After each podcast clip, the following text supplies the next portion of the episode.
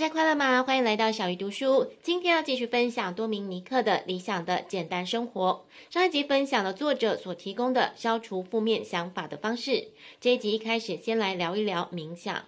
作者认为，在冥想中，对他者的依赖、一切的执着会消失，你会感觉到极端的自由，就是通往快乐的捷径。让事情按各自的轨迹发展，好像跟你不相干。过了一段时间，你会感到强烈的超脱感。冥想是静坐、沉思、疗愈自己的意思。所有固定的想法会支配跟堵塞头脑。花一点时间静默自处，让头脑悄悄的充电，感受耳目一新的感觉。在修炼冥想之前，人们不知道一秒钟有多少的想法穿过头脑，而这些想法让生活变得复杂，让身体保持某一种姿势的静止状态，放慢呼吸，静止思虑。早晨，趁着空气清新、没有人打扰，进行冥想，把情绪当成跟你不相干的外部现象来审视，你就能摆脱回忆、焦急跟不安等束缚。除了冥想，也要关注自己的想法。潜意识一旦接受了一种想法，就会付诸实行。例如，你计划写一本书、进行一项探索，或是实现一种生活方式，你就在脑子完善了这个想法，充实细节，努力去相信它是现实。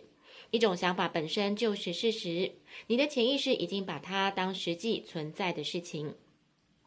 想象你希望事情如何的发展，并且在脑中描绘分明细致的场景，丢弃恐惧、忧虑跟破坏性的思维，新的想法就会涌现。我们每一个人都是未经雕琢的钻石，饮食少而精，早睡，锻炼身体，不断的学习，接触人事，获得新的思想。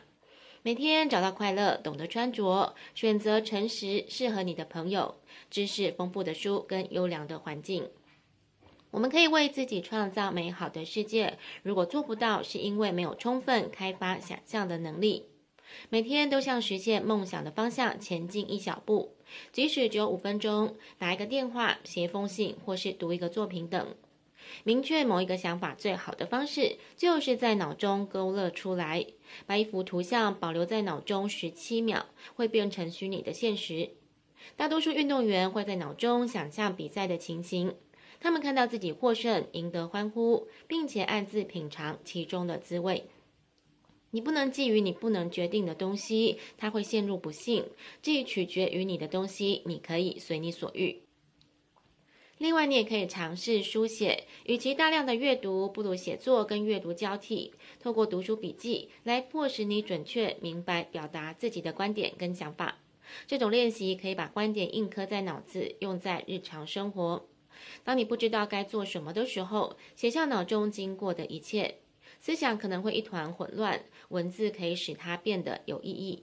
把你的渴望写下来，写下来本身会造成某一种神奇。你要习惯对你自己的愿望一清二楚。为了摆脱思绪，首先把它清楚地表达，以便日后清除。书写是学习认识自己跟聆听心声有用的方法。只保留对美好事物的笔记，这样当你阴郁的时候，你能看到财富、成就跟快乐。这些东西证明你曾经拥有充实的时光，而未来将会重现。愤怒时写作，这是让你跟面前的问题保持距离的好方法，好像他们是在某一个地方，不是你的麻烦。写作也是最好的催眠，把心绪发泄在笔端，你会感到内心平静。最好的学习方法是教授他人，这样可以迫使你拥有话题，展现你的知识，改善表达的方式，迫使你更上一层楼，锻炼具有创造性的连贯思维方式。一大早就确定一天的计划，牢记各项活动的总目标，告诉自己将会走向自我完善。新的一天是生命的新阶段。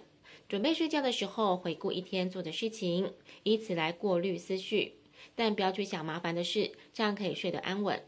总结一下做过的事情，事情是如何进行，本来应该要怎么样，为什么没有那样发展？从中你学到什么？然后完成一个进化的仪式。